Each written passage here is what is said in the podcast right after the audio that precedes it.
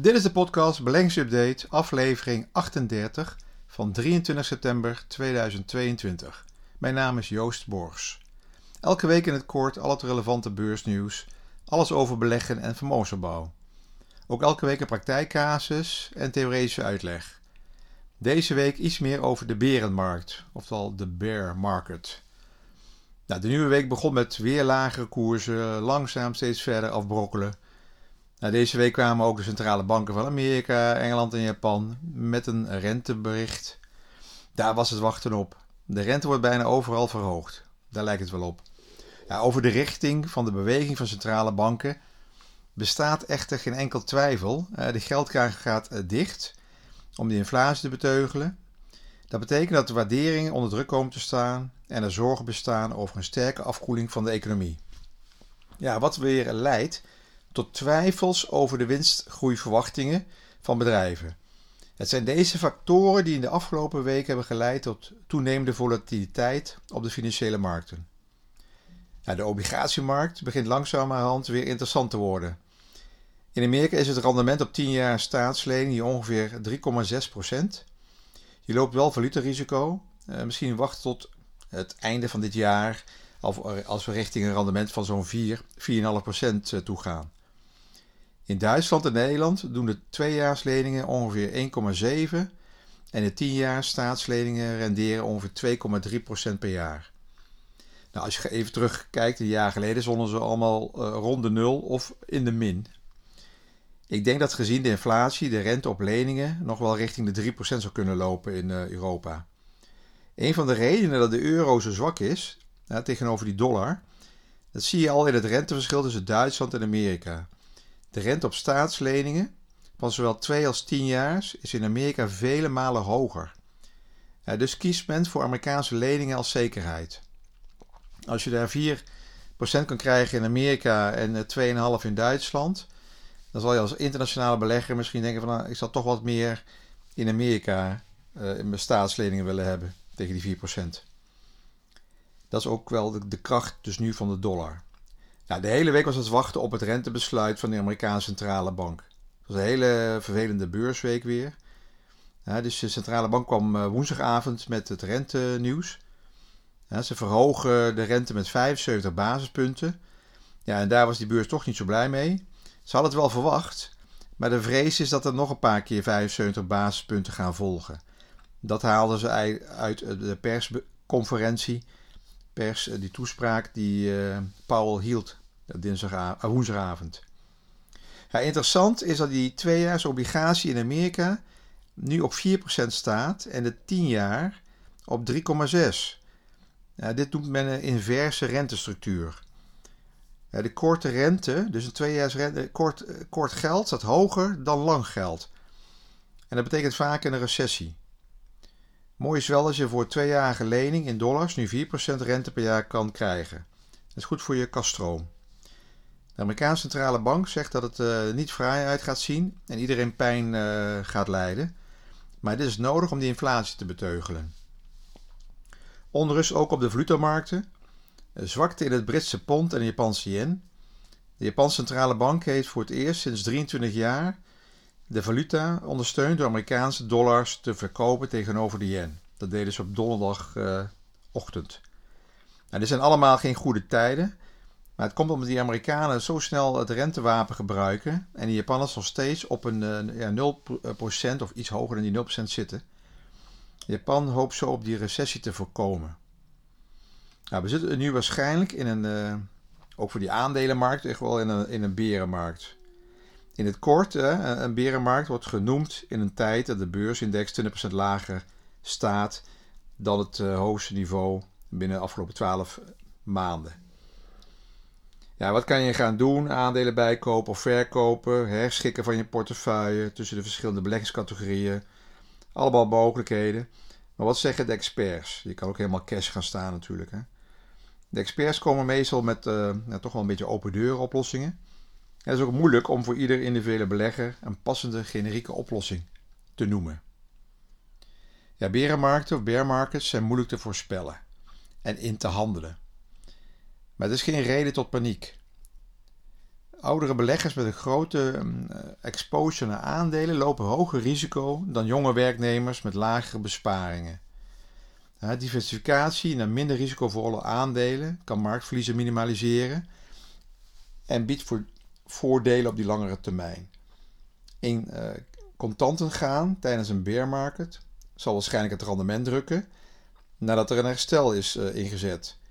Het, het, timen van de markt, wanneer een herstel inzet, kan ook leiden tot een uh, lang uitstelgedrag en het missen van een opgaande markt. Daarentegen ja, snap ik het wel als je, als je al die doemscenario's leest, hè, dat aandelen nog wel 10 tot 20% verder kunnen dalen. Als je een belegger in opbouwfase zit die op regelmatige basis geld stort en dit laat beleggen, kan het bijkoop van aandelen in een dalende beurs voordelen bieden. Maar ja, met al die doemscenario's, beleggers die reeds een volwaardige portefeuille hebben opgebouwd en reeds op leeftijd zitten, is toch wel een ander verhaal. Ik spreek ook wel beleggers die richting pensioenleeftijd gaan en waar het vermogen bestemd is als ja, aanvulling van het pensioen. Voor deze groep is een daling minder prettig hè, dan een relatief jonge persoon die net uh, gaat beginnen met vermogensopbouw en er nog een hele looptijd heeft voordat hij aan het kapitaal hoeft te komen. Dus de tijd die resteert, de looptijd van je beleggingen, speelt dus ook een belangrijke rol in het proces. Belangrijk indien het eh, vermogen pensioengeld betreft of als aanvulling dient. Het belangrijk is wel dat je dan tijdig die, die verdeling tussen risicovolle beleggingen en minder risicovolle beleggingen wijzigt. Met een 100% aandelen exposure, uh, als je nu 67 bent, je pensioen ingaan en je moet daarvan leven, lijkt me toch wel een beetje een kamikaze actie. Omdat je dan, als je nu al 30% in de min zit, in die aandelen, lijkt me toch wel dat je minder goed slaapt. Ja, bear markets kennen doorgaans vier verschillende fases. Dit zijn allemaal uh, gegevens die ik heb opgezocht bij uh, allemaal experts gekeken wat zij erover hebben. Maar ja, ik vind het al moeilijk die fases. Maar die fases worden hieronder, zal ik hier bespreken. Ja, de eerste fase wordt gekenmerkt door uh, ja, een opgaande markt en die markt begint een beetje te toppen. Hè. Moeite om elke keer weer dat hoge niveau uh, te halen. Dus de AX van 840 die we gezien hebben een maand of acht geleden. Ja, en dan kom je een keer, ga je wat naar beneden, kom je weer rond die 830. Beleggers zijn allemaal euforisch. En tegen het einde van deze fase beginnen investeerders toch langzaam uit de markt te stappen en uh, wat winst te nemen. Dit was ongeveer in november 2021 tot januari 2022. In de tweede fase beginnen die aandelenkoersen scherp te dalen. Dan beginnen de handelsactiviteiten en bedrijfswinsten te dalen. er komt al slecht nieuws. Eh, bedrijven die hebben het wat zwaarder. Economische indicatoren die, beginnen, die, die, waren, die positief waren, beginnen wat uh, neerwaarts te gaan. Die komen onder het gemiddelde. En sommige beleggers raken in paniek als het sentiment begint te, te dalen. Dit zorgt voor een uh, gebeurtenis die vaak capitulatie genoemd wordt. Ja, ik denk dat we hier nog niet in zitten. Ik zie nog steeds geen capitulatie. Echt van die dagen dat je echt fors naar beneden gaat, hoge omzetten en uh, dikke vette uh, krantenkoppen waarin staat beleggers dumpen massaal aandelen. Ja, die, die fase zitten we nog steeds niet. Het is een langzaam afbrokkelende beurs. Uh, de derde fase voor onze experts laten zien dat speculanten op de markt beginnen te komen, waardoor de prijzen en het handelsvolume weer stijgt. Dit zijn vaak beginnende beleggers die niet veel kennis hebben van de markt. Hè. Dat zijn die mensen die stappen in op een bear market rally. Deze week ook. Je zag die beurs weer even herstellen voor het rentenieuws. Ja, daar daalt die beurs weer. Er zijn natuurlijk mensen die denken van nou, ik ga toch weer wat aandelen kopen. Dus je krijgt een aantal van die flinke uh, felle stijgingen in die beurs. En dan zak je weer verder. Dat hadden we een paar weken geleden. Ging die beurs weer snel even van 660 naar de 720. En daarna zak je weer wat verder. Hè, zak je weer onder die 660. Nou, in de vierde en laatste fase blijven de aandelenkoersen dalen, maar via een veel langzamere uh, manier. In deze laatste fase zullen lage prijzen en goed nieuws uiteindelijk opnieuw investeerders aantrekken. Dus eigenlijk beginnen dan bear markets te veranderen naar bull markets. Nou, ik vind het heel moeilijk om deze, eh, volgens experts heb je die vier fasen, om die fase te herkennen. Ik zit nog te wachten op een capitulatiefase. in, in, in, tijden van een neergaande markt, ik kijk meer naar een bodem die op een flink lager niveau ligt en op macrocijfers die verbeteren. Een zijwaartse beurs van enkele maanden en een stabilisatie of daling van inflatie en een uh, licht herstel van economische cijfers kan duiden op een, op een bodem. Realiseer je wel vaak dat de historisch de aandelenkoersen vaak vooruitlopen op een economisch herstel. Vaak lopen de beurs loopt al zes maanden vooruit voordat je daadwerkelijk herstel ziet van goede economische cijfers, maar ook het herstel ziet van bedrijfswinsten. Dus de aandelenbeurs gaat altijd wel vooruit. Dus al met al, het blijft lastig, ook voor experts. Waarschijnlijk hebben de vermogensbeheerders hun portefeuilles wel wat defensiever gemaakt. Hè. Ik heb het een paar keer genoemd in mijn voorgaande podcast. ABN zit zo'n 15% cash. ING heeft ook wat uh, aandelen, belangen wat afgebouwd. Uh, en wat langlopende staatsleningen wat uh, afgebouwd naar kortlopende staatsleningen. Dus al die grote banken en vermogensbeheerders die hebben hun portefeuilles voor hun klanten al wat defensiever ingekleurd. Nou ja, achteraf is het makkelijk om te zeggen: dit had je moeten doen, maar dat had je kunnen doen. Maar soms blijkt het wel te werken. Hè? Je, je, kan niet je hele portefeuille omschakelen en zeggen van ik gooi alles eruit en ik ga me op twee of drie sectoren uh, concentreren. Ja, dan had je, als je mazzel had gehad, een jaar geleden heel hoop geld gestoken in de energiesector en een hoop geld gestopt in de consumentenbasis. Nou, consumentenbasis, Amerikanen noemen het staples, consumer staples. Deze aandelen in de theorieboeken vallen ze onder defensieve waarden. eigenlijk noemen ze dat eten en drinken moeten toch altijd, ook ondanks een crisis. Nou, dat zijn dan die sectoren die het relatief goed hebben gedaan. De energiesector heeft het fantastisch gedaan. Nou, als jij een mazzel hebt gehad dat je een goede vermogensbeheerder hebt, die heeft gezegd van nou, we gaan een groot deel van de portefeuille ombouwen naar twee of drie sectoren in plaats van een hele gespreide aandelenindex te volgen, dan zat je nu relatief goed. Nou, een indextrekker in consumentenbasis is uh, onder andere de X-Tracker MSCI World Consumer Staples ETF. Uh, heel lang, uh, heel, heel hele zin. Nou, de X-Tracker MSCI World Consumer Staples ETF. Die heeft het relatief goed gedaan de afgelopen acht maanden. Eigenlijk kan je het effect ook wel terugzien bij aandelen als uh, Ahold, Procter Gamble, Unilever. Unilever staat gewoon rond de 47. Heineken is wel wat gedaald vanaf 105, staat nou uh, 90. Maar relatief ten opzichte van anderen doen ze het goed. Zeker ten opzichte van de Nasdaq en technologie sector. Ja, andere mogelijkheden die experts aanbevelen zijn onder andere koop dividendaandelen. Ja, berenmarkten zijn een goed moment om bedrijven met een lange historie van uh, dividenduitkeringen op te nemen in je portefeuille. De dividenden zijn een goede manier om een, eigenlijk een vast inkomen te genereren. Hiermee kan je ook de kaststroom via uh, dividenden herinvesteren. Als je die dividenden ontvangt, gewoon elke keer weer daarmee aandelen kopen van dat bedrijf. Ja, negeer, eh, realiseer je wel. Ik heb het ook een keer gehad over een podcast over dividenden. Dat als jij tien jaar lang in een aandeel zit die jaarlijks eh, dividend keert van 4, 5 procent, dat dat een enorme buffer geeft uh, in dat, uh, voor het aandeel. Een enorme bescherming geeft als het aandeel wat gaat dalen. Nou, dus negeer, negeer niet de, de, de snel groeiende bedrijven.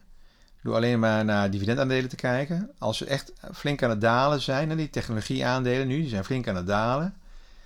Uh, maak er vast een, een plan, hou wat, wat, wat uh, aandelen in de gaten. Kijk even naar Apple, Microsoft, die grote bedrijven. Nvidia, die staat nou zo rond de 128. Die stond eerst zoiets rond de 400 dollar volgens mij. ASML. Nou, hou die eh, goed in de gaten. Komt er eh, een keer echt zo'n paniekgolf over de beurs, dan kan je dat voor de lange termijn kan je deze aandelen wat gaan uh, opnemen. Dus er zijn altijd wel kansen als je nog cash hebt om dit soort bedrijven te kopen. Nou, diversificatie, hè, wat die experts noemen, diversificeer je portefeuille.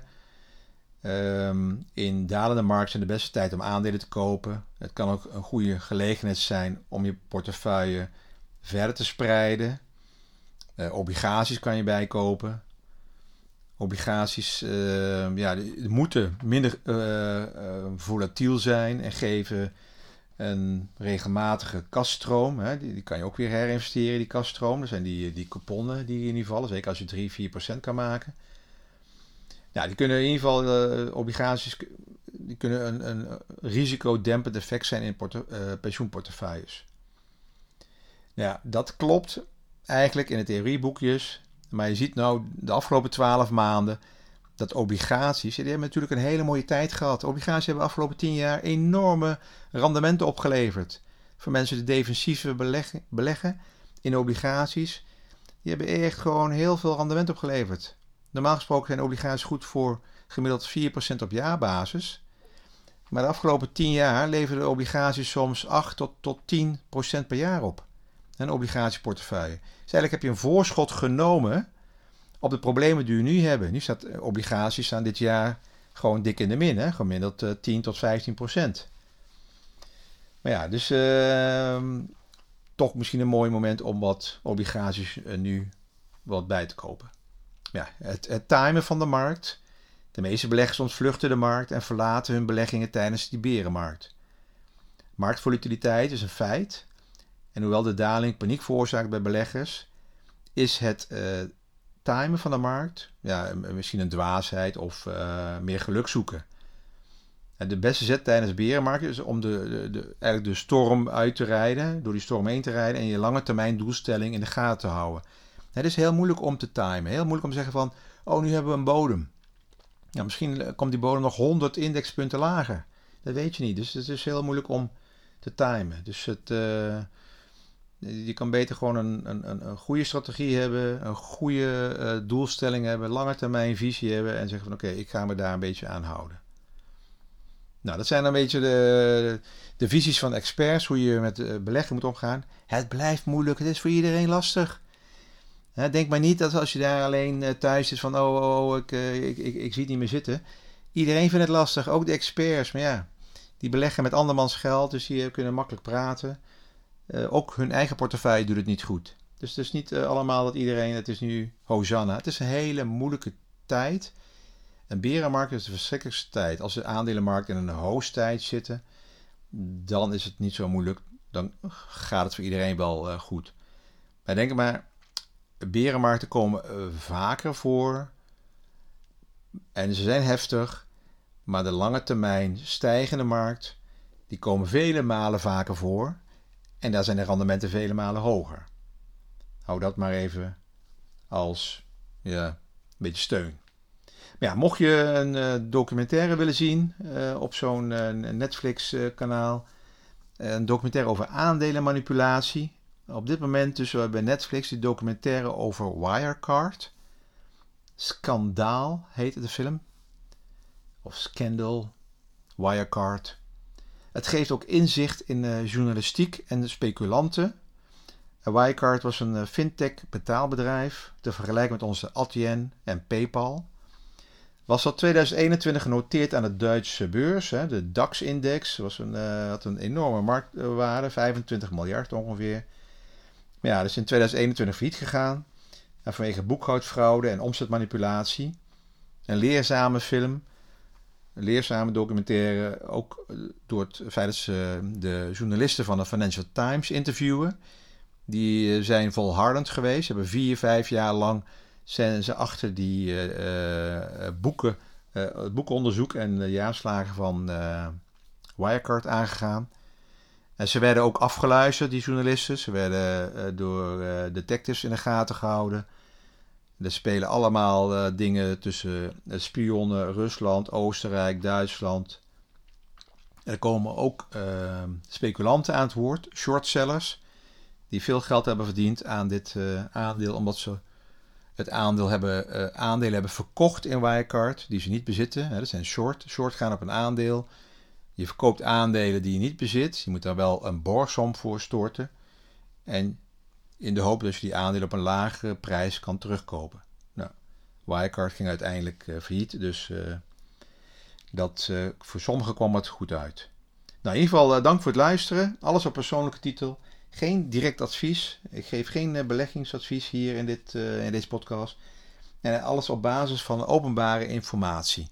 Tot de volgende week.